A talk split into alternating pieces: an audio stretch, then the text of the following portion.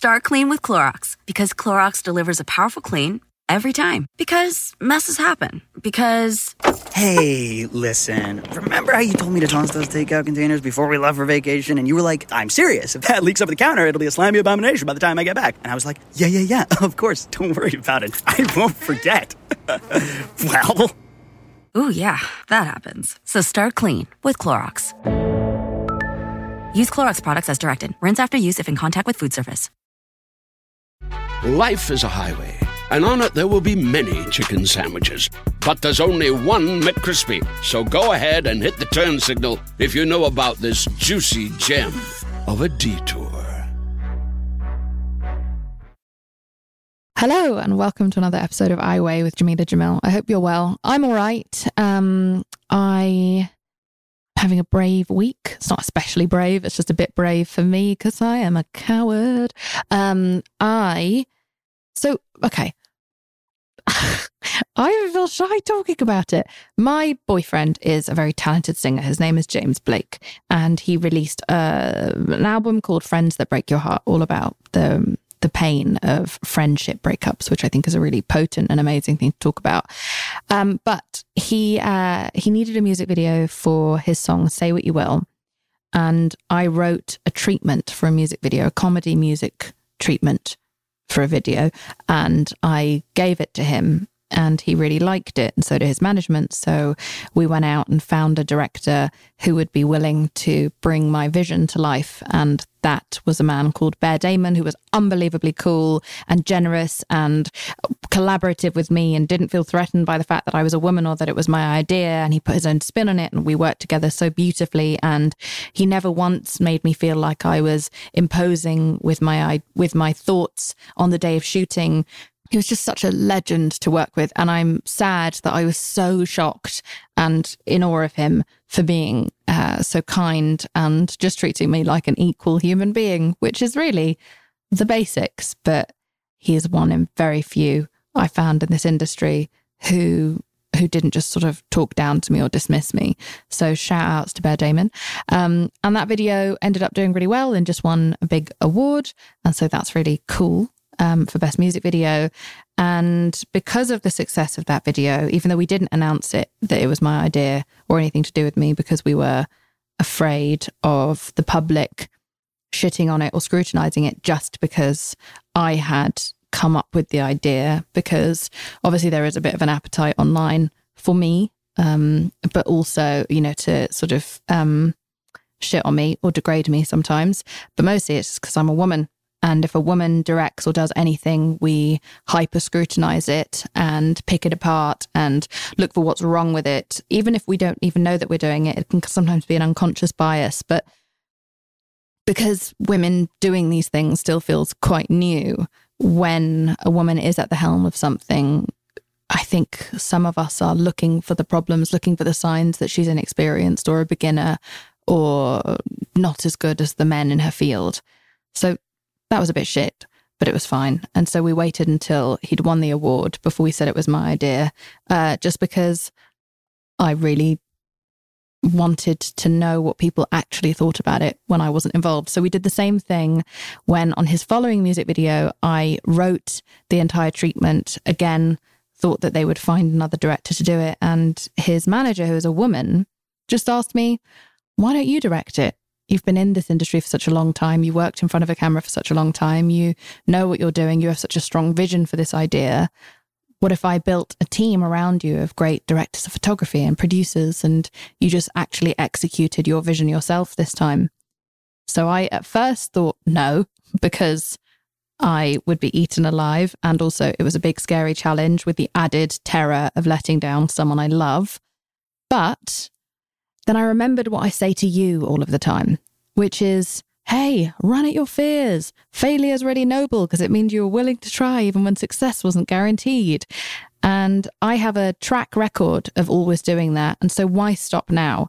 Why allow parasites on the internet and misogynists and dickheads uh, and the idea of failure or even the idea of disappointing anyone, even if it's James, even if it's myself? Why allow that fear of something that I can't yet qualify stop me from even trying, in which I might find out that I'm good at something, or I do a really good job, or I make him really happy, and I make everyone really happy, and I surprise myself, and and I I find this new part of me that I didn't know existed. So because I'm not, you know, bonkers, I decided to ask a friend who's got a bit more experience than me as a director, uh, especially as a director of photography, but generally just like a great all round knowledgeable human. My friend Chris, I asked him to direct it with me so that I would have someone to hold my hand and to kind of share this experience with. And he again just such a great guy, so sound, never mansplained me, always made space for my ideas and my thoughts and allowed me to have autonomy and and my own level of control in the whole process.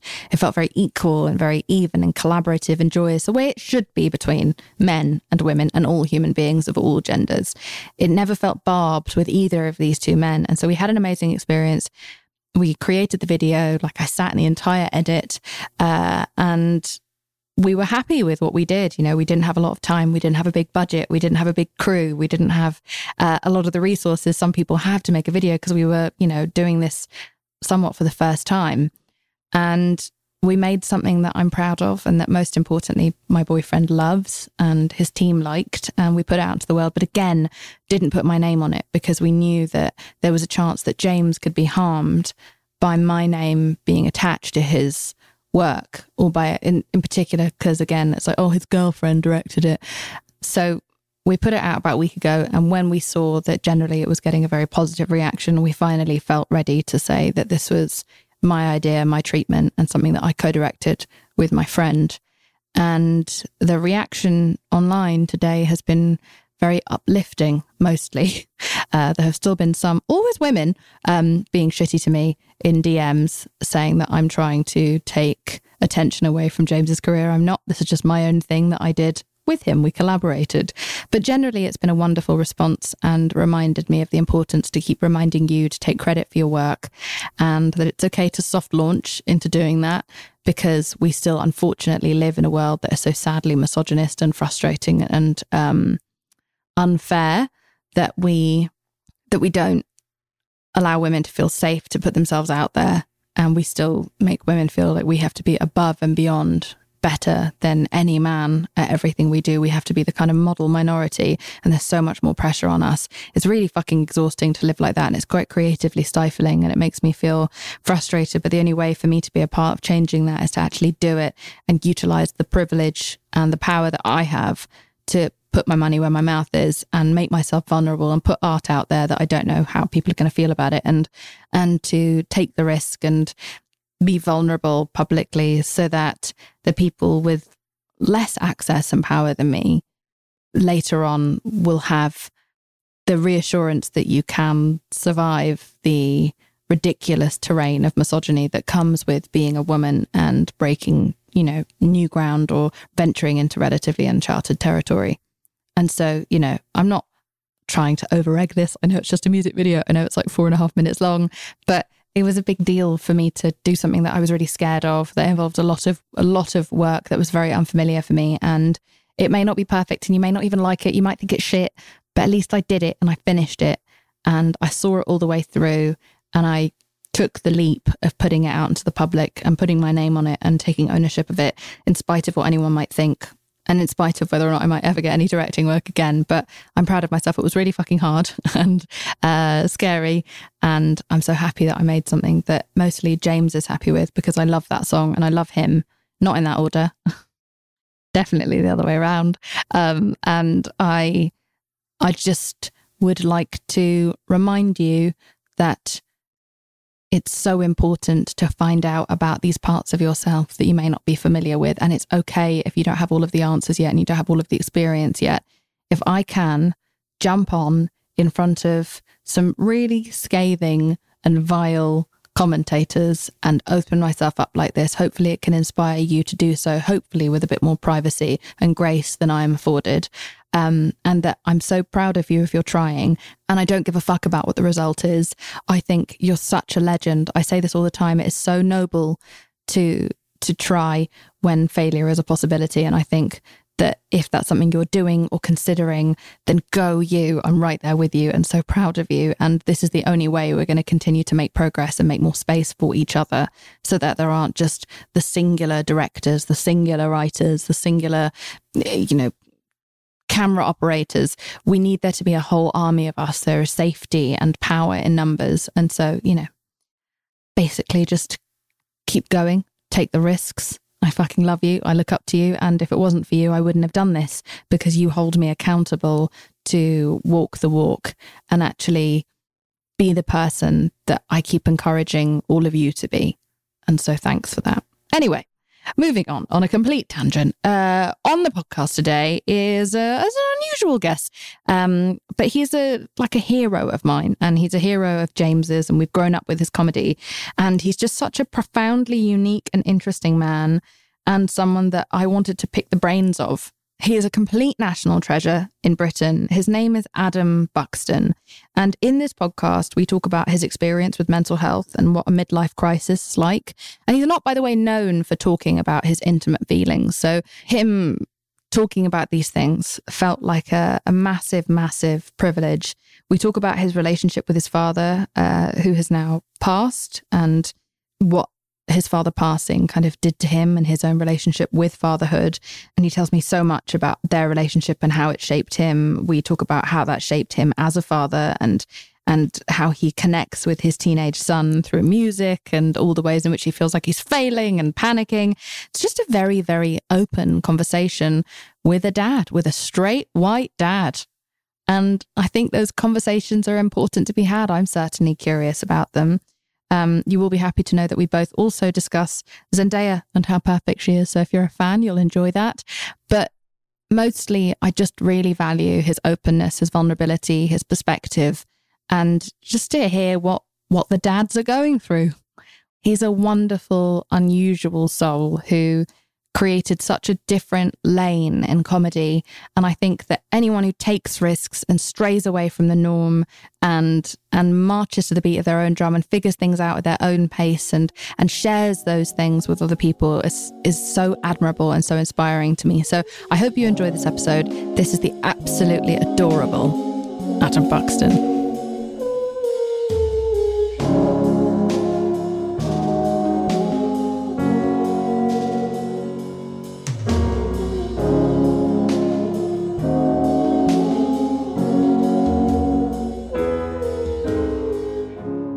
Bloody hell. One of my lifelong heroes, Adam Buxton, is here to talk to me. Hello, Adam. Oh, Welcome to how, how you doing, Jamila? Nice to see you. It's lovely to see you.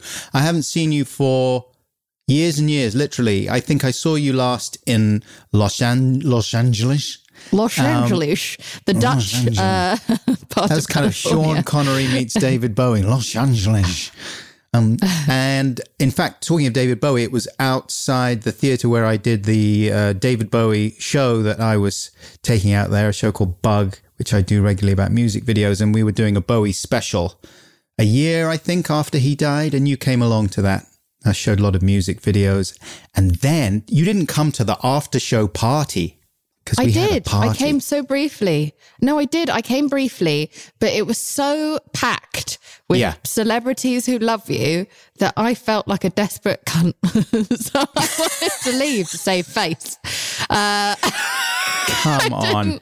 I don't want to be part of your celebrity harem, Adam. I, I, wanted to preserve my dignity by telling you about it three years later. So either way, Quite now right. I may as well have just gone and enjoyed myself. But uh, yeah, it was like we couldn't get could couldn't get to you, couldn't get to the bar, couldn't get anything. It was just rammed. So it I was. was like, well, he's clearly a bigger deal in America than I had presumed. Uh, it was so the first I, one of those kinds of things I'd ever been to. Like I don't do normally um, I would do Bug in uh, the BFI South Bank, a cinema in London that shows a lot of art yeah. films and things like that. That's the spiritual home of Bug. And we don't have parties after each show. It was only because I was out in LA and my friend Edgar Wright said, Oh, I'll invite some people. I'll get a load of people along to go and see your show. And he knows absolutely everyone in the world. So all these people came like uh, Tim Heidecker and John C. Reilly and Paul Thomas Anderson came. And there were yeah. quite a few people I won't mention any names, but there were quite a few. It was interesting to see. Wow, this is Hollywood in action. People just making a Yeah. beeline for Paul Thomas Anderson and making it absolutely clear that they should be in his next film. Yeah, you see, now I, on the other hand, a real career career minded woman, made a beeline away from Paul Thomas Anderson. You see, that's lot the long game. You see, I bet he's still wondering about it right now. He may, he may well be. No, it was a very un, it was a very unrelaxing party. You didn't miss anything. I find uh, I find I don't fit in with that part of LA yet. Still, it's been seven years, and I I get very uh, anxious and scared at parties. So I just, yeah, I, I bolted as soon as I got there. I was like, no, this is far too packed. This is too high pressure. I've I uh, I have nothing to say to anyone. I'm going to run away. And um, Because it always sounds like a humble brag when you say this. I'm not saying you. I'm saying when one says this kind of thing about uh, uh, about these sort of situations. Because I don't know about you, but when I was young, I just imagined what that would be like. You know, going Oh, to yeah. a party and seeing all these people that you've seen in films and TV shows standing there. That would be the best thing ever, wouldn't it?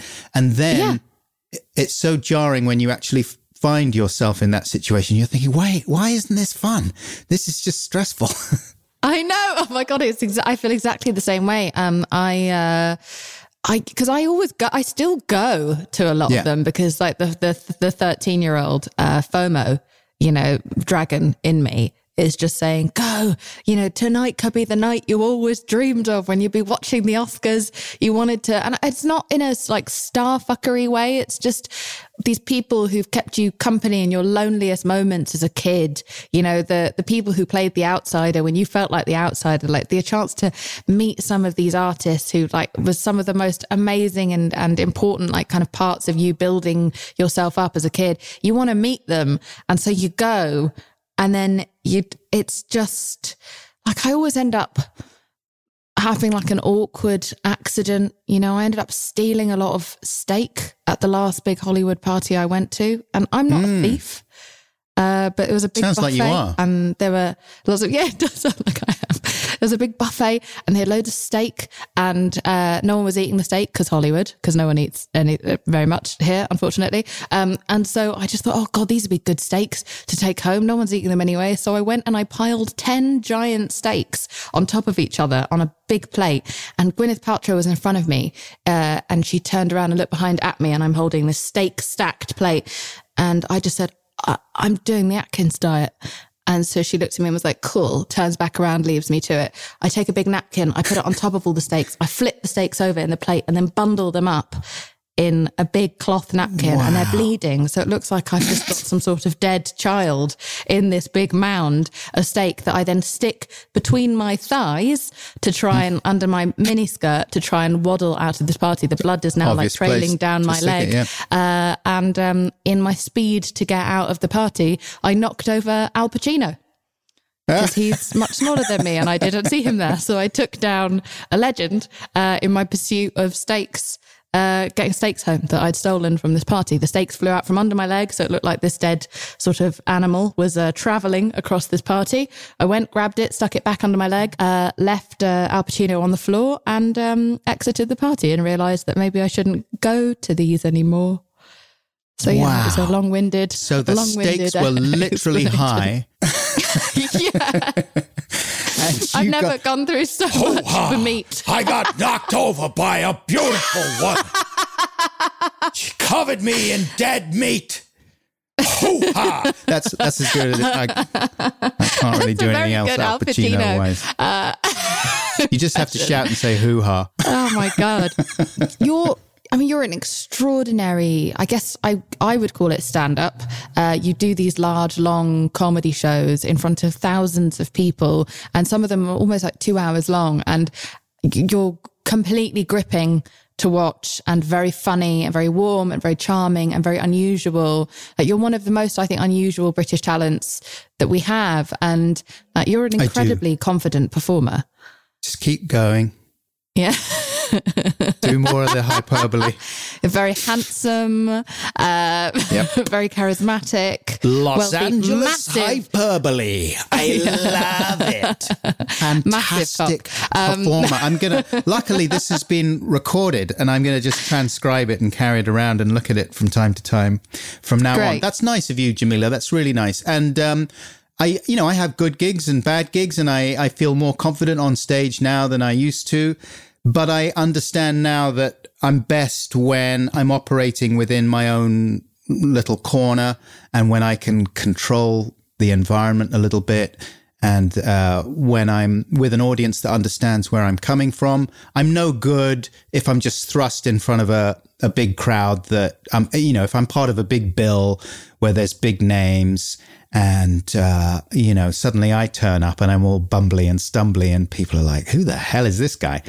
No also, a lot of the Shut up, shows that you're, a lot of the shows that you're talking about, I have, I'm like a prop comic because I always have support from my laptop a lot of the time. Only recently have I started doing shows where I'm not projecting stuff on screen. So most of the time I'm making things at home and I'm preparing things and then I sort of present them. It's a little bit like a TED talk or a, comedy you know, a, a talk, comedy yeah. presentation. So I have that to back me up. I know that if things go really wrong, if I lose the power of speech, I can fire off a video now and again.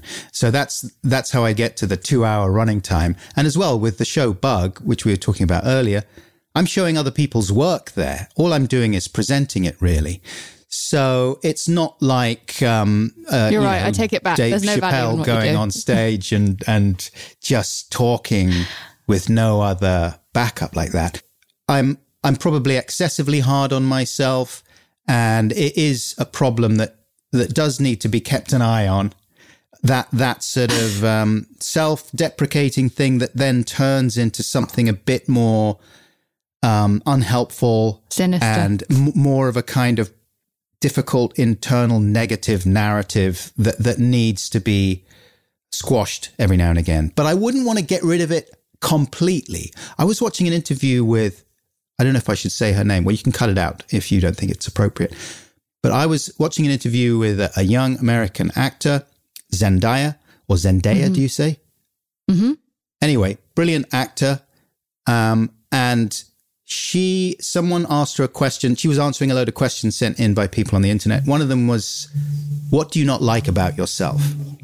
And she chose not to answer the question at all because she felt that to say anything negative in that way was not helpful and she didn't want to be someone who was kind of um, propagating that um, idea of having to put yourself down the whole time. People some you know sometimes people feel obliged to to be negative about themselves. And i felt like okay i understand that and i i definitely admire the fact that you've thought about that. But like you can have you can you can go somewhere in between can't you because because people are definitely most people are well let's say all people have the capacity to be absolute twats and to do embarrassing stupid wrong-headed things i mean that is hmm. evident and we're in a. Culture you know now what? that You know what? Not Zendaya.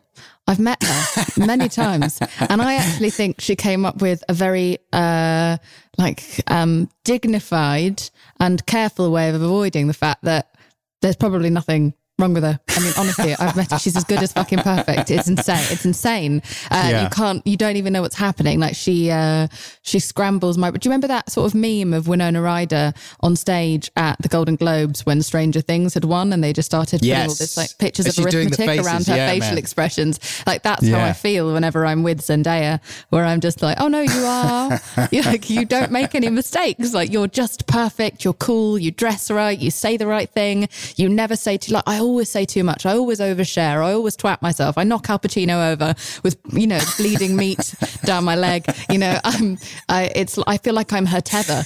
You know, I feel as though But- I'm but- the, but the then you're the person- version of her. You're the person with the high stakes. I knocked Al Pacino over and got a dirty look from Gwyneth Paltrow story. That's the story I want to hear. I don't want to hear like, oh yeah, everything went absolutely great for me again today. I bet I you. think I think that- it must I'm be sure- hard. She, I don't think she's got a self-deprecating story. I think she's too cool. I think it's uh, and good for her. But I think that's what that was. I think she was avoiding like having to make the mere mortal who asked that question feel even more, even lower. No, I'm not buying that. being the I would say that I, I, even Zendaya, and I don't disagree with anything you say. I think she's amazing, and but even her, I bet she does some pretty stupid. Even her, that's the thing. Is like you. I just feel like you've got to keep in mind, especially when you're on social media or whatever, and you're looking at stuff that people are saying and arguments people are getting into. No one never puts a foot wrong. Everybody screws up. Yeah. You say you, you say that, but and, and I and I agree with you. In fact, there was this um, advice someone gave me before I had to present at the Golden Globes. I was extremely nervous, and I uh, I was sitting with obscene people at the table, like Jim Carrey was next to me, and all these different like yeah, Ted Danson, all these different people. Like to get up in front of all these people and present, and someone just said, "Listen, remember that at some point in everyone's life, apart from probably the Queen of England." Everyone has run out of toilet paper and they've only realized after they've taken a shit. So they've then had to do that shitty squat walk around their house looking for something to wipe their ass with. He was like, every single person on earth has been in that situation. So he said, you remember that when you're looking out across all those faces and, and it was like also, it, it was great, but also plagued me because then as I was looking out like Meryl and Julia Roberts and Steven Spielberg, I was imagining all of them doing this shitty squat walk and almost forgot all of my lines. But uh, yeah, maybe Zendaya's done that as well. You know? When Zendaya runs out of toilet paper, the Queen comes round and wipes her Yeah. ass. oh my goodness. Who doesn't love a classic chocolate chip cookie? Famous Amos has been making them since the 70s, 1975 to be exact. With semi sweet chocolate chips and a satisfying crunch, it's everything classic in one bite sized cookie. And fans couldn't get enough. That's right. You'll find our original recipe, the one you know and love, in every bag of Famous Amos original chocolate chip cookies. Find Famous Amos anywhere you buy your favorite snacks. Life is a highway, and on it there will be many chicken sandwiches. But there's only one McCrispy. So go ahead and hit the turn signal if you know about this juicy gem of a detour. When your space has the long lasting, noticeable scent of Airwick Vibrant Scented Oils, you'll want to invite everyone over, from book club to the fantasy league, even the in laws. It smells amazing. Airwick Vibrant Scented Oils are infused with two times more natural essential oils versus regular Airwick Scented Oils for our most authentic, nature inspired fragrance experience. Hmm. Transform your space with scents like white sage and mahogany or lavender and water lily. Now that's a breath of fresh air Airwick.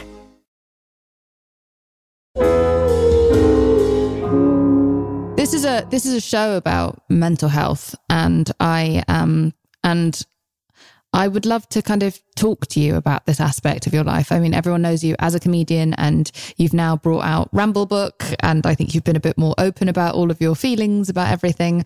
How how would you say your mental health has been your whole life?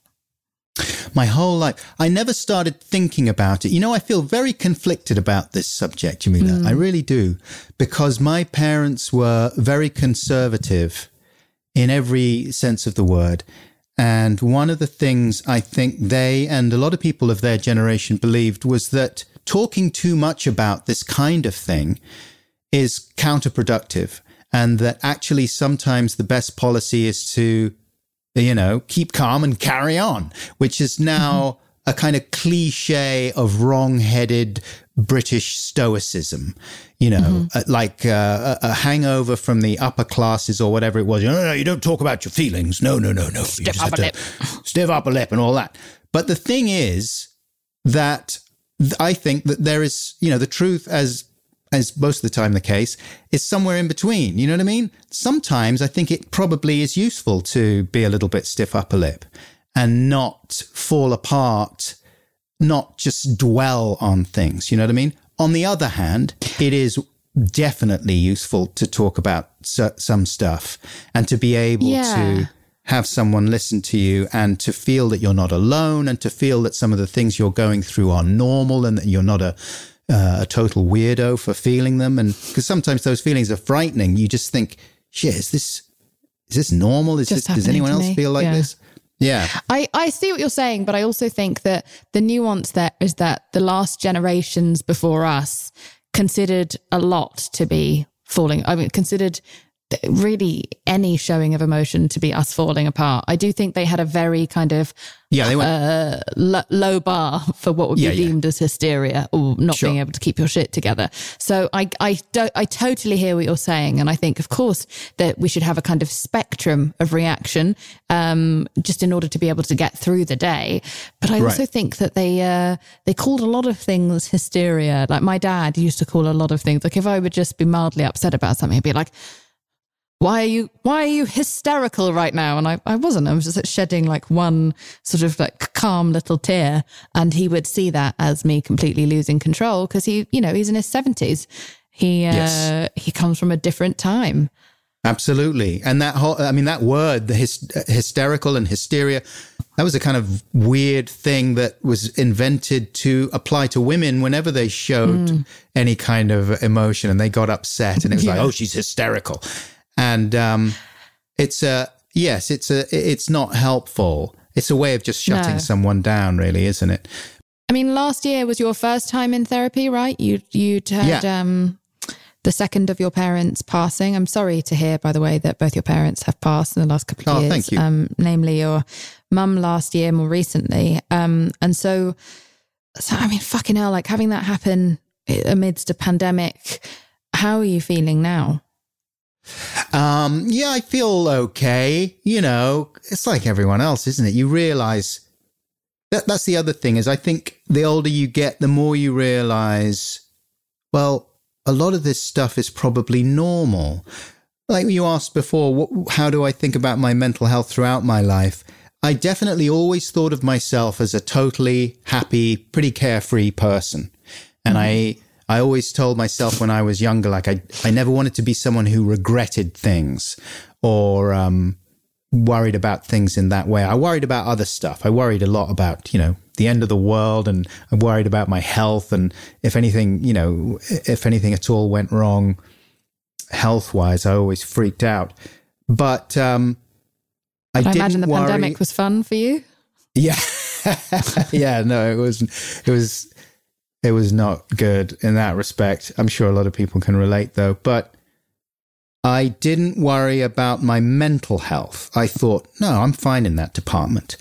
Um, but then I think when I got into my 30s and 40s, and then when I had kids, uh, I just the pressures that were suddenly being exerted by parenthood and everything else, you know, and, and sort of career stuff and just having to grow up a little bit, I suppose, because I was a baby man. What's having kids like been like for you? We often have mothers coming onto the show to talk about it, but not that many dads. What's it been like for you? Yeah, I, uh, I mean, it is. It's definitely challenging because the thing is, I, I, I, I talk about it a little bit in in the book, and I talk about the fact that you know, I was this very immature, sort of selfish guy. And, but I liked the idea of having children. I never really thought about it seriously. Uh, but when my wife had the conversation with me first, I was like, yeah, fine, let's do that. That'll be fine. Uh, you can do all the boring stuff, and I'll just be their best friend. And um, you know, that's what I said to James. Reverse reverse roles. I was like, yeah, we, if you want to have a child, then I would. I can never see any poo. I can never even see yeah. it. I can't even know it's happening. You have to remove all poo from my periphery. I was like, it can't be a part of like the life I want to have. I was like, you're on poo duty 24 seven. I was like, yeah. I don't care if that child gets a UTI. I will leave them in their shit until you get home. I was like, that's the kind of parent I'm going to be. I'm the fun dad. You know, which uh, Exactly just right. to use the gender trope. But yeah, uh, I was like, that's it. I'm not doing any of this. I'm not, I'm not negotiating with this terrorism. Um, Yeah. Okay, so that was your thought, and then what was that the was reality? my thought.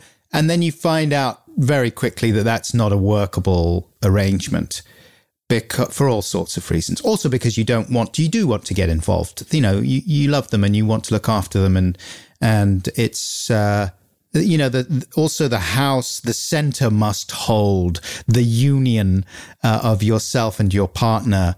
If that falls apart, then everything else falls apart. So it's in your interest to share the labor. So I it took me ages to make the transition to being a little bit more grown up about the whole thing. I think, and you describing what uh, you know, you laying down your stipulations for having children was exactly what I said when it came to getting a dog because we'd never had a dog. And then when our son was uh, six or something, he was like, "Can we get a dog? Can we get a dog?" Like, oh, I, I really don't want a dog. You know, we've got children, and that's complicated enough. Let's not bring another life into this whole thing. But um, he was adamant, let's get a dog, let's get a dog. And my wife was like, oh, go on, let's get a dog. It would be so nice. And she said to me, you don't have to do anything. I promise you, were her words. I promise you, you won't have to pick up a single poo. I'll feed it. We'll look after it. Me and the kids will take it for walks. You don't have to do anything. Because I was never a doggy person. Yeah. My dad did not like dogs at all. So I grew up with that uh, prejudice towards dogs. And for the first Terrible. few for the first few months, it was like, ah, the dog, Jesus. And then, then the dog came, and this is our dog, Rosie, uh, who is a Whippet Poodle cross. And she turned up as a puppy, very sweet little bundle of fur. But she trashed the place, you know, and she did all the things I absolutely did not want done. Wee wee and poo poo everywhere. Really bright yellow wee on all the floors, all the carpets, chewing up my expensive headphones. I just got my first pair of glasses and they I got I'd gone for the really expensive Zeiss lenses. She chewed the living shit out of them and everything was destroyed. And it was like this is exactly what I didn't want to happen. So me and Rosie didn't get on for a while, but then after a while when inevitably everybody else refused to do all the things that they'd promised they were going to do, i.e., take her for a walk and pick up her poos. I was like, fine, I guess I'll do it then. And so I started going for walks with Rosie, and she very quickly became my pal. And I fell in love with her. And um, we, it, it was just the best thing ever. And, um, and I really think that, I mean, by then I was a, a little bit more responsible in the parent department, I hope. But Rosie was definitely a help as well as far as making the transition into being a slightly more mature and responsible person who appreciated that it was fun to Yeah. look It's funny people. you say that. James said the same thing to me because again, I was like, oh, I, would like a dog, but I don't want to deal with poo, so I think we shouldn't get a dog. He was like, I'll deal with all the poo. so I was like, all right.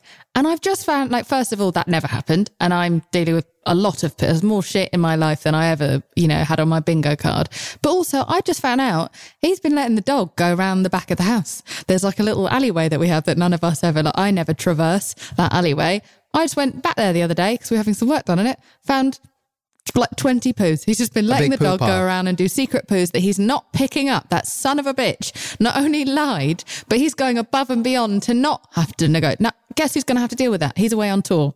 Guess who's got 20 poos waiting for her after this fucking podcast? Infuriating. Um, but I do want to ask you, because like, you talk in the book about having had a complicated and complex relationship with your dad, like talking about his final months, you know, with you, where he moved in with you uh, when he was, you know, very, very sick, and you trying to kind of create closure uh, throughout your bond. You know, you didn't feel necessarily maybe super close to your dad. I mean, how would you how would you describe the complexity of that relationship? Because I always find that so interesting when someone's had children as to how they how that impacts their relationship with their kids. Yeah. Well, as I said before, you know, my folks were conservative. And even though they were very loving and cool, my dad was in the TV show that me and Joe made. We called him Bad Dad. So he was in his 70s then. uh, his mid 70s, but and he was kind of a posh old guy, you know, very conservative and didn't like the music that we liked, thought pop culture was a load of shit and that it was entirely populated by creeps and weirdos and that it was worthless and grotesque. And so we thought, in fact, it was our friend Louis Theroux said it would be funny. You should get your dad in the show, you know, because you should get him to review gangster rap, said Louis. And, um, so we did that, and he started off reviewing not just gangster rap, but all sorts of modern music. And then we used to take him to festivals and, uh, you know, get him in the mosh pit for the Foo Fighters at V97 and things like this. And it didn't convince him that that stuff was good at all. He still hated it all. I think the only time he ever was mildly complimentary about someone like that was when he met Coolio. We took him to Los Angeles and spent the day with Coolio driving around in his Humvee. And uh, uh, Coolio introduced my dad to his crew, the 40 Thieves. And they, they wrote some rap lyrics and got my dad to do a couple of lines on a record or something, which I don't think they ever used. but he had a great time. And my dad you know, he was impressed by anyone successful. So he just liked the fact that he was hanging out with this successful guy, Coolio. But the rest of the time, he thought it was all a load of bollocks. But anyway, I guess the thing is that it, it was, it demonstrates how much my dad, I think, loved me and wanted to do whatever he could to help. And as soon as we said, like, will you, will you do these TV things? He's like, yeah, fine, sure, no problem. He didn't make any money out of it, really he enjoyed the notoriety. I think he liked showing off. He was always a bit of a performer. So yeah, sure, he did that. But he was he would do anything for us. But at the same time, he he was um, into this idea of being stoical and not talking about things and not dwelling on problems. You said that when um, when anything would happen, you said that when anything kind of there'd be a big emotional moment, you just kind of get like a tight squeeze. Yeah. Like a little yeah. squeeze from your dad. And that incrementally over the years, as life became harder and bigger and sadder things happened, uh, rather than him opening up more, the squeezes just got even harder, which I found yeah. incredibly relatable and funny. he was um, a, he, he was a also, squeezer. That also was, that's, that's not yeah. a phrase, is it? He was a squeezer. no. Yeah, he was a squeezer. But uh, that's a difficult one then if you would like if you yourself feel like a sensitive person who's gravitating towards kind of sensitive people and you have all of these feelings like what was that? How did you manage to become an open sensitive person? And like how has that impacted like you know you like that with your kids? Are you giving them a sort of firm squeeze when they're upset and when they fall over or do you feel like you are emotionally, no, I'm much more, more emotionally available? I'm much more keen to talk to them. Yeah, I want to be close to them. I want to be able to talk to them about anything, and I want them to feel that they can talk to me about anything. You know, my dad and my mum were great with us when we were growing up, and they we had a wonderful time, especially um, you know up especially up to the age of about fifteen or something. You know, we, my dad was a travel writer, and he used to take us on all these travels with him, and so we had an amazing time but it was all about those trips because the rest of the time he was away. So I really didn't see him that much at all. Then I was at boarding school. So anytime he turned up, it was like, yay, it's dad. We're going to have a good time now. We're going to go to America or something. Kind of an amazing trip. So what was missing though was the kind of day to day business of him saying, Hey, how's things going? You know, what are you worried about? And, um, did you break up with that girl? And, uh, how are you feeling about it? So, he didn't know anything about that. He didn't know what was going on with me. And so I just got used to not talking to my parents about any of that stuff at all. And uh, I would really like it if if my children could talk to me about that, and they do, I suppose, a little bit. Um, they definitely know that it's not embarrassing, and uh, so I'm glad about that. And yeah, when my dad moved in when he got ill, I really, really thought, here we go. This is the, this is the time when we're going to bond because he knows that he's only got a few months left. He was diagnosed with cancer towards the end of 2014. And I said, well, come and live with us, dad. You know, I'll look after you. And he said, great. He was obviously frightened and, and um, a little, uh, yeah, you know, as you would be, I guess, in that situation. And I know that he wanted to be looked after and he always loved where we lived. So he was definitely up for that arrangement. But what he wasn't up for was suddenly becoming all touchy feely and having chats about everything.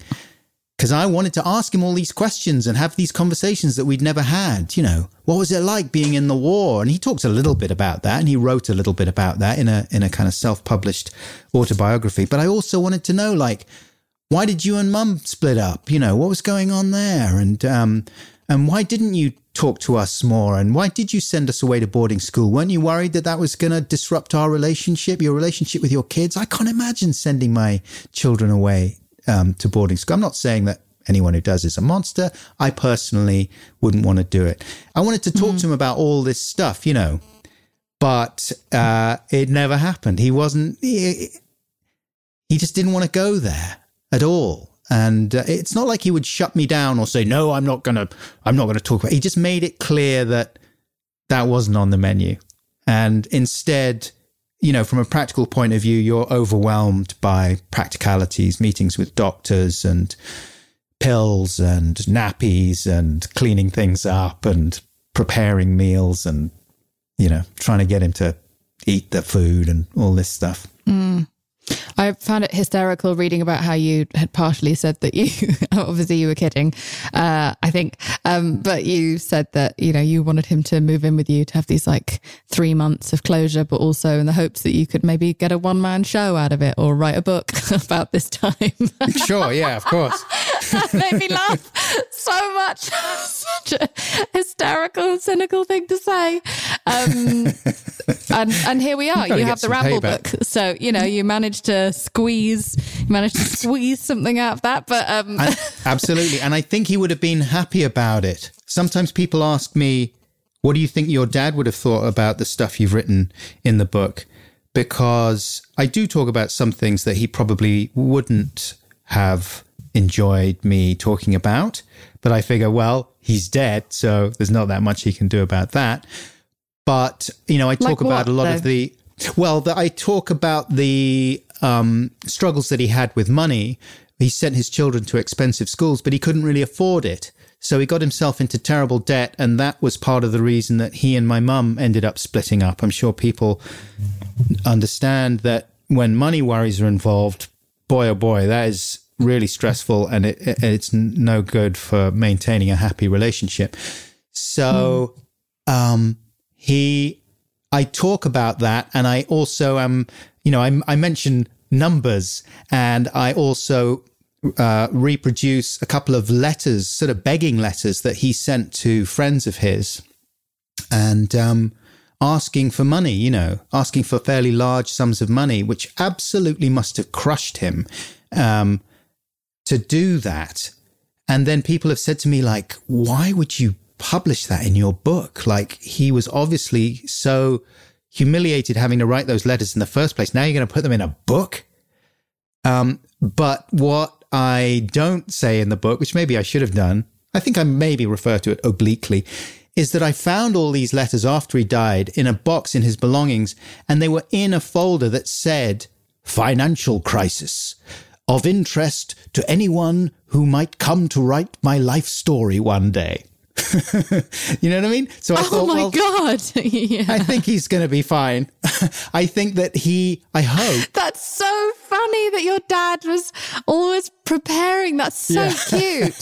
That's so weird. that's so insane that he was making, had a binder for sure. his, like, preparing for his posthumous uh, autobiography. That is exactly. fucking fascinating. Never heard of that.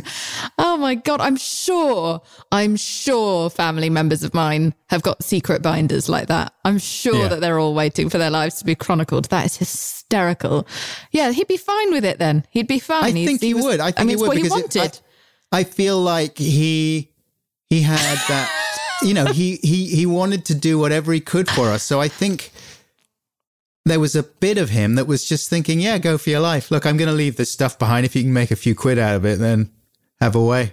Fucking hell. So, okay, so in that kind of pivotal few months, you did care for him. You don't feel like you made any massive emotional breakthroughs. Did you get any closure or not really? There's little moments, you know. I mean, I think the the fact that we just took him in at all, when I say we, of course I mean me and my family, the fact that we were there for him must have meant something to him. I mean, that would really be a comfort to me if I thought my children were going to look after me when I came towards the end of my life, you know, mm-hmm. to not be totally alone.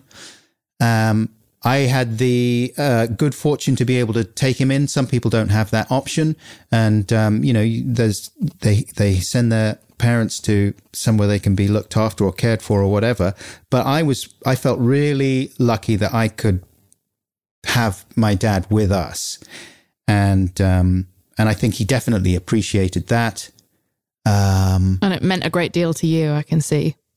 Yeah, it did. And also, my mum was always so sweet because, you know, she, she by that time, uh, they were, they could be civil to each other, sort of, but she thought he was a massive pain in the ass. And, um, she was like, wow, I can't believe you're getting him to come and live with you. Good luck with that. She didn't say those words, but that was the implication. Uh, sometimes it was like, oh, okay. And after he died, you know, she would always say to me, "Oh, it's so nice that you did that for your dad," you know, because that couldn't have been easy. I know, I know what he's like. So passive, little passive aggressive, uh, but kind uh, sentiments. And so, how has this then impacted you with parenting? Uh, well, it's made on a practical level. It's made me think that I really need to throw away as much crap as I possibly can before I expire. Because going through it's in your all, private your private stuff. Yeah, you know, like um because I'm a hoarder. And so I will hang on to absolutely anything thinking, oh, these are great souvenirs. Oh, I got to hang on to my, never mind the Buzzcocks mug that I got when I went on that panel show. Oh, I've got to hang on to these laminates from some Radiohead gig that I went to in 2007. Oh, I got to hang on. This is solid gold, priceless stuff. Memorabilia. In, yeah. Yeah. But it's not. It's boring, stupid stuff. And one day uh, my children will have to sift through it and go, oh, what are we going to do with this? Dad kept it, so it must have meant something to him. Well, they'll but make no. a very exposing autobiography yeah. about you, I'm sure is your hope. Well, they absolutely can. I mean, I'm just really trying to, because the experience of going through all my parents' stuff and all their boxes after their death was more difficult, I think, than the actual dying part just being plunged back into the past and being confronted with all this evidence of of um, what their lives were like and things you didn't realize and hardships they endured which they never really spoke about. And suddenly you're reading letters where they're all laid bare and looking at photographs and just the sadness of of of looking at the past in that way. It's hard. You've got to be careful with this stuff and you've got to be careful what you pass on. You know, you can pare it down, I think. You can curate it somewhat and you can say, you can leave something behind for people and go, here you go, look, here's, here's most of the good times, maybe a couple of the bad times, but you know, it wasn't so bad. And, um, and you don't have to spend eight months sifting through it all to, um, figure out what to keep. God, yeah. Also, you know, we're like the sex toy generation. So we really, you know, like God knows what's lying around that we have compared to our parents, what they had. Do you know what I mean? God, that'd yeah, be man. fucking terrible. That would be terrible. If your kids found any of your, specifically yours, Adam, you know, we all know about yours now, but I mean, our generation have got all kinds of shit going on in their drawers. That's a good point. We all need to think about that. If you die today, are you comfortable? With everything that's in your house for other yeah. people to go through. Because even though we're gone, I feel as though the uh, the embarrassment could penetrate the realm. I feel as though I feel well, as though I, I, I, yeah, I know. Speaking of sex toys and penetrating the realm, but I feel as though I I know that my soul, if there is a soul, would still cringe after afterwards. Yeah, I'm gonna do a big Yeah. old sweep of my house, even if I don't have And- children. I don't want my dog finding this stuff later. And don't forget the hard drive. yeah.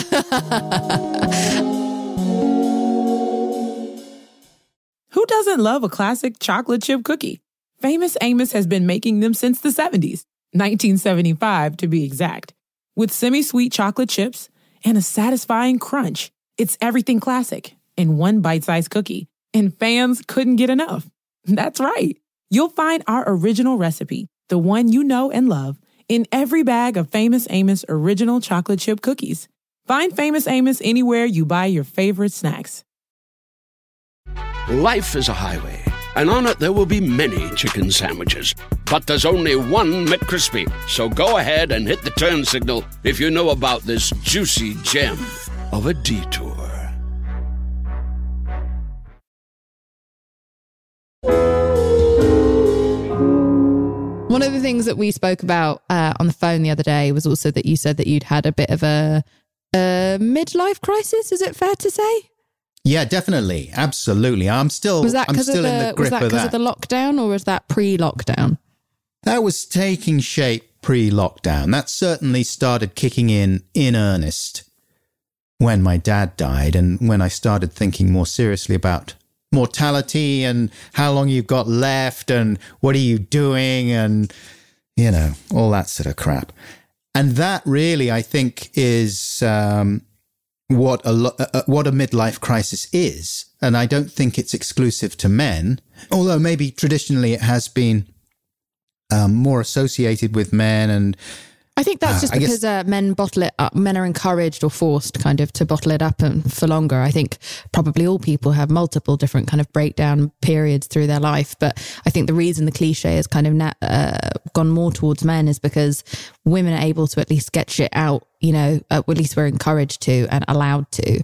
Uh, speak about our feelings to one another and sometimes to men and so it's not all just kind of like we're not just sort of like cannonball that's waiting to explode because it's only so long that anyone can bottle up all those feelings. And so it feels as though there comes a certain point where men can no longer hold all of this in and then they just sort of pop and buy a Ferrari. That's the cliche.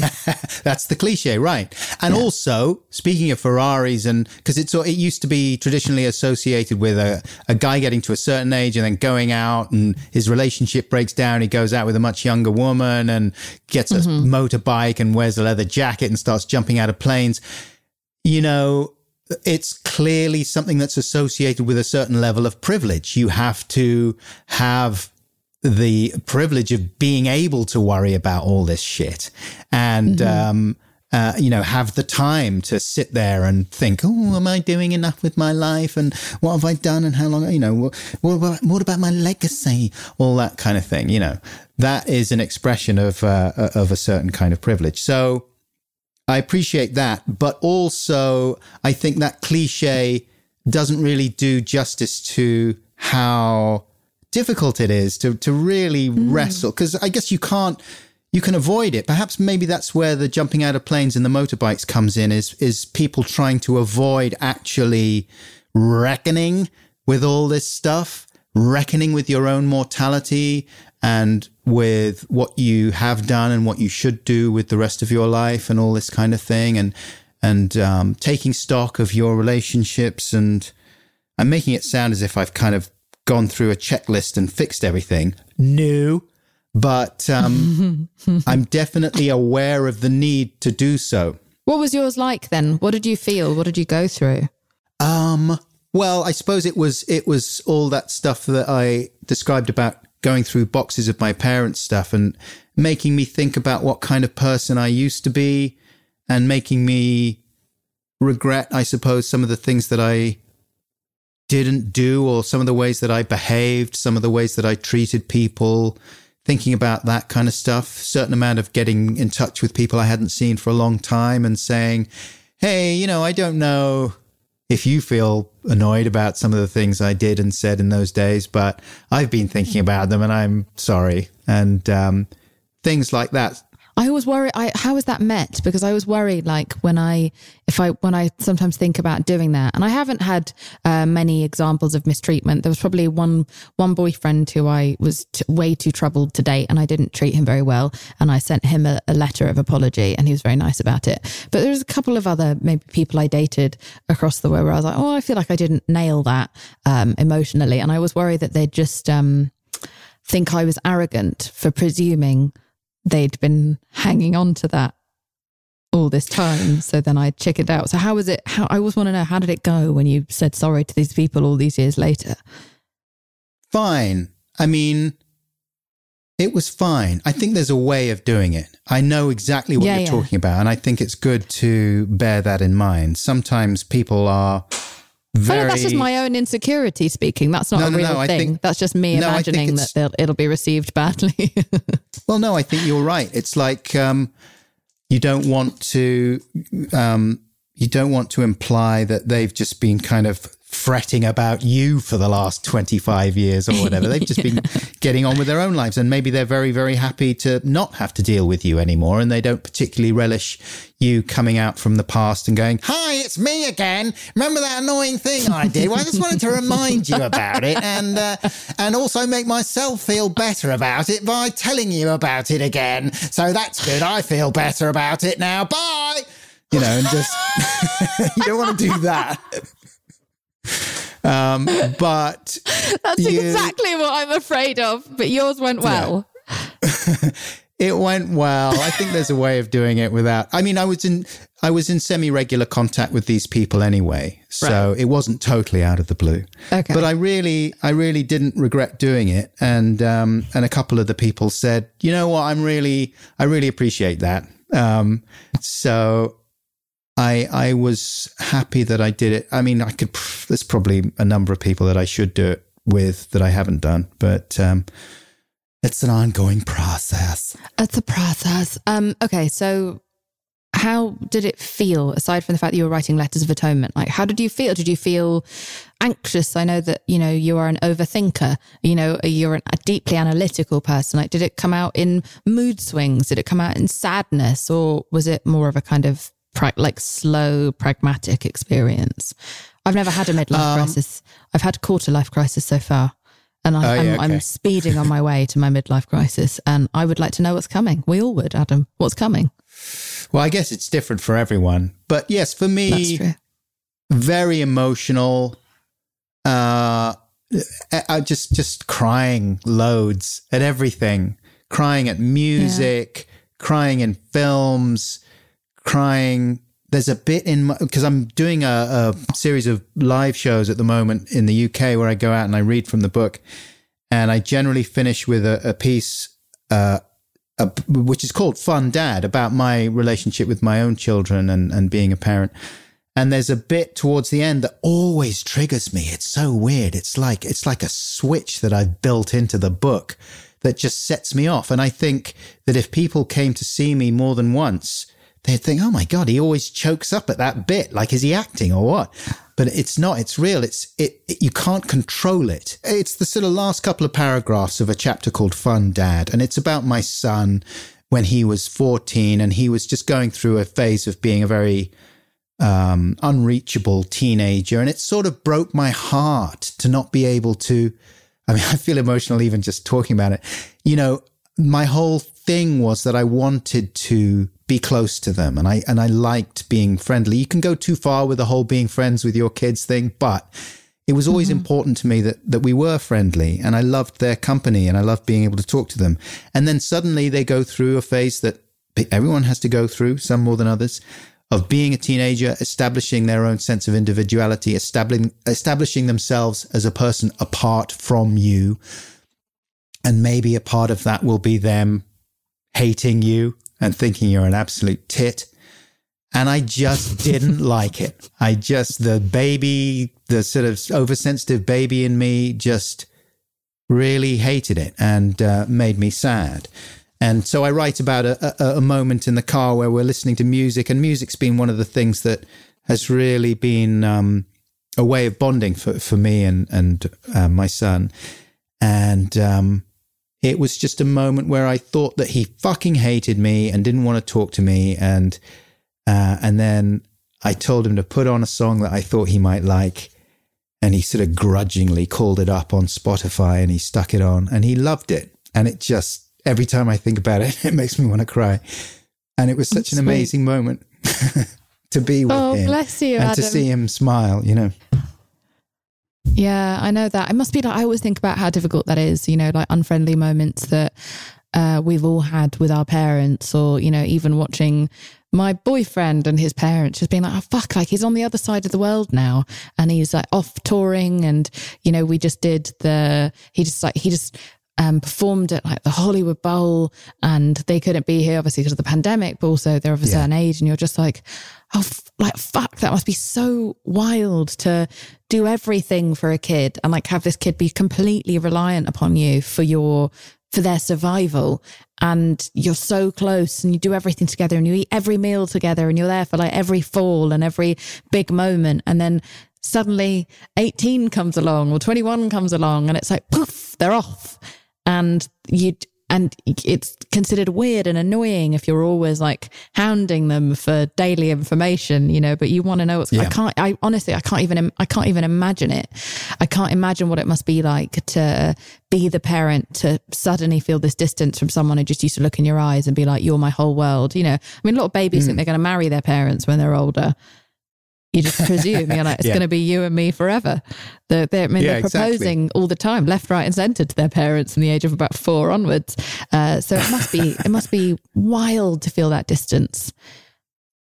It is. It's no fun, but also it's fine. That's the other thing is that one of the things my dad used to say to me was like, you'd be surprised how, how much you can get through. You'll be all right. And you can suffer the slings and arrows. Most of, most of the worst moments I feel are moments where you're anticipating problems or you're worrying about what might happen. Yeah. Actually, when things do happen, on the whole, you can deal with it and you can get through it and it's fine. It may be painful and difficult, but you know, you're going to be all right. I think that's what sometimes when parents say, it's going to be all right. It's going to be all right. And sometimes you go, I feel like I went through a phase of thinking, you liar. It is not going to be all right. This is terrible. We're going to die. The world is bleak. There's climate change. How dare you tell me it's going to be all right? But what that phrase means, I think, is have a little faith in yourself and don't worry quite so much. You'll, you you can get through it and you'll be all right. And I love you. And that's the important thing. And, you know, that means something. And I, I feel, I feel as if I'm getting closer to appreciating that. You know what I mean? A hun- a hundred percent. And so now, do you feel like you're out of the midlife crisis? Do you feel like you've it has been all Yeah, it's all right and you've passed through it? Yeah, great. I thought so. You feel a 100 percent uh, top tier. Yep. Absolutely fixed. I'm all sorted now. And uh, thanks very much. Bye. Goodbye. Thank you very much. Um, I imagine this takes a while. I imagine it takes a while. My breakdown probably lasted about four years, and I was only 26 when it started. I went Right. through a four year melt, and then kind of, I think I saw you right in the middle of that. I'm not blaming you for it. Well, Did you? Was that the first time I met you? Yeah, I was in my 20s and I was uh, fully out of my mind. Uh, Oh, and mate. you and I, you and I ended up on some, like, we didn't know each other. but We ended up on this, like, it was you, me, and a singer, ended up on this sort of like very late night, ta- uh, uh, what were we eating? Not the, not tacos. It's, um, tapas. Tapas? That was it Yeah. middle of the night tapas together, just sharing, just sharing all of our feelings randomly. Bunch of strangers, just telling each other all the truths and then fucking off to our respective houses. Just making sure to say that because otherwise it sounds like we had a weird threesome after tapas. That was not the case. No. it was just a lot Uh, of funny, intimate chat and then no touching. Just to be clear. No, absolutely. Despite my um, persistent entreaties. No, that's No. not true. I um, yeah, I was a I was a real mess, and your show was a real light to me. I loved I just love the way that your mind works. I um I feel I've always felt very, and I think my boyfriend feels the same way, Adam. That we both feel very seen by you in your um, ownership of your oddness and your curiosity. You bold Thanks. bastard. I mean, I, that's nice of you, and uh, I'll take it. And thank you very much indeed. Bye. Okay, bye. Uh, we are actually wrapping up, and I do want to say thank you to you. Uh, before you go, Adam Buxton, what do you weigh? Okay, well, basically, you know, a thing that's been happening to me recently while I've been doing my book shows and traveling around the UK is that I've been hooking up with some of my old friends that I haven't seen for 20, 30 years sometimes. And on every occasion, it's been really great. And I feel like, oh, I was, I wasn't so bad back then. You know, I, there was a lot wrong with me and I was a little turd in a lot of ways, but I had pretty good taste in these friends and they're great and they've turned out to be really fantastic. And all the things I liked about them originally are still there. So that made me feel very happy and, and encouraged. I feel like I've, I've got some really good friends and, and, and I'm married to someone I love more and more. And I actually feel very much, especially since the lockdown, that, uh, we're pretty good. And, and, um, I said that in kind of a creepy way, but I'm happy about that. So I'm happy about those relationships. It's all about relationships. Where, where am I at with people? That's what it's all about. It's not about awards. It's not about uh, money, definitely not about money. It's definitely, oh, I don't know. It's just a load of shit, isn't it, really? But it's the kind of thing that people say when they've, when uh, they've had a very lucky life, which I have. But um, yeah, you know, I'm, I'm very grateful for, for those friendships and, and for those people around me. That's how I weigh it. And I, I feel as if I've done quite well in that respect. Thank you so much, Adam, for coming on to this podcast and talking to me about the last couple of years and your life. Um, I love you. Come back. Uh, I would love to see you soon. I hope we can have dinner so that you and James can finally fall in love and get married because you're the same fucking person. I think he is your soulmate. well, that's great. I'll take you up on all of that. Thank you very much. Thank you so much for listening to this week's episode. I Weigh with Jameela Jamil is produced and researched by myself, Jameela Jamil, Erin Finnegan, and Kimmy Gregory. It is edited by Andrew Carson, and the beautiful music you are hearing now is made by my boyfriend, James Blake. If you haven't already, please rate, review, and subscribe to the show. It's a great way to show your support. We also have a bonus series exclusively on Stitcher Premium called Ask Jameela Anything. Check it out. You can get a free month of Stitcher Premium by going to stitcher.com forward slash premium and using the promo code IWEIGH. Lastly, over at IWEIGH, we would love to hear from you and share what you weigh at the end of this podcast. You can leave us a voicemail at 1 818 660 5543 or email us what you weigh at iweighpodcast at gmail.com. And now, we would love to pass the mic to one of our fabulous listeners. I weigh peace, love, tranquility, and forgiveness. Who doesn't love a classic chocolate chip cookie? Famous Amos has been making them since the 70s, 1975 to be exact. With semi sweet chocolate chips and a satisfying crunch, it's everything classic in one bite sized cookie, and fans couldn't get enough. That's right. You'll find our original recipe, the one you know and love, in every bag of Famous Amos original chocolate chip cookies. Find Famous Amos anywhere you buy your favorite snacks. This show is sponsored by BetterHelp. Now, listen, we all carry around different stressors big, small, medium size, and a lot of us keep them bottled up because sometimes we just have to. But doing that all of the time can really, really start to negatively impact your life. And I say that from experience. I'm British. We are told to never say how we're feeling about anything ever. And uh, that's why so many of us are so sad. Now, a way that I was able to remedy that was by having therapy, which was super helpful for me, not only because it's amazing to get things off your chest, but also all week. You know, as you're bottling things up, because it's not always the time or place to say exactly how you feel, you know you're going to get that hour where you're able to get everything off your chest and say it exactly as you want to. And this therapist isn't going to take it personally and they're not going to hold it against you or throw it back in your face during an argument over dinner next week. You just have this complete freedom. Honestly, I think everyone should have therapy, regardless of whether they think they need it, because it's so amazing to have a confidant. It's a journal that talks back to you and helps you with all of your problems. I think therapy is just a safe space to get everything off your chest to figure out how to work through whatever's weighing you down. And if you're thinking of starting therapy, then maybe you should give BetterHelp a try. It's entirely online, it's designed to be super convenient, flexible, and suited to your schedule. All you have to do is fill out a brief questionnaire to get matched with a licensed therapist, and then you can switch therapists if you don't like them anytime for no additional charge. Get it off your chest with BetterHelp. Visit betterhelp.com forward slash iWeigh today to get 10% off your first month. That's betterhelp, H-E-L-P dot com slash iWeigh.